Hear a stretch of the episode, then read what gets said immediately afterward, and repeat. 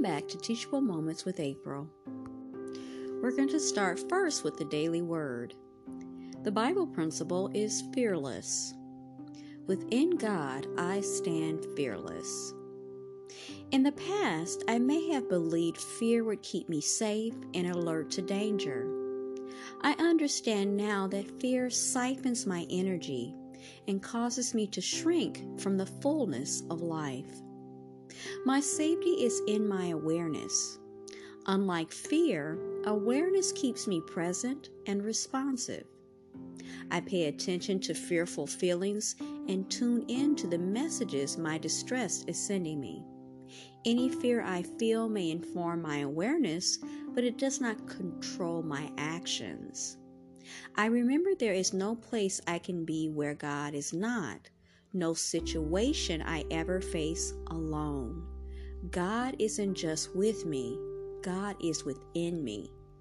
Embracing this divine protection, I am fearless, knowing all strength, support, wisdom, and love are mine every moment of every day.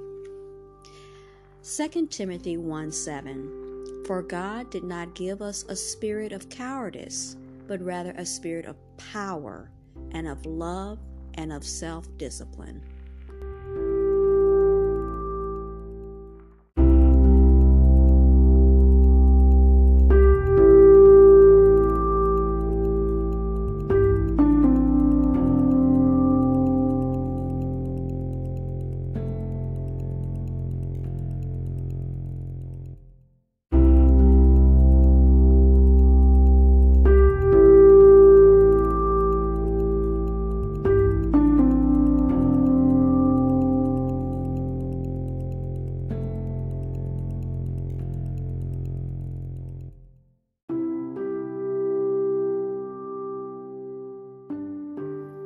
With Jesus.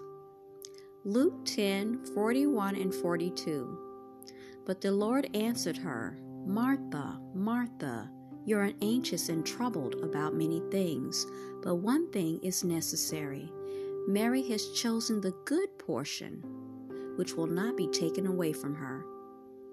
Sometimes an unwanted but familiar guest shows up in my home for the holidays. Her name is Anxiety, and she doesn't show up in my home. Recent research shows an increase in anxiety, especially for women during the holidays.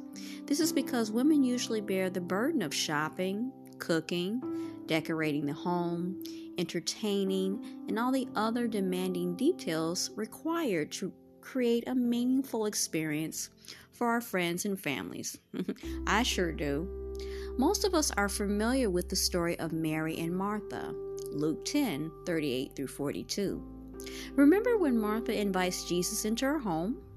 And wherever he went, crowds followed. I imagine Martha frantically ran around her home getting food and water for all the guests. She served those who needed help, cleaned up messes, and probably fluffed pillows to all could be comfortable.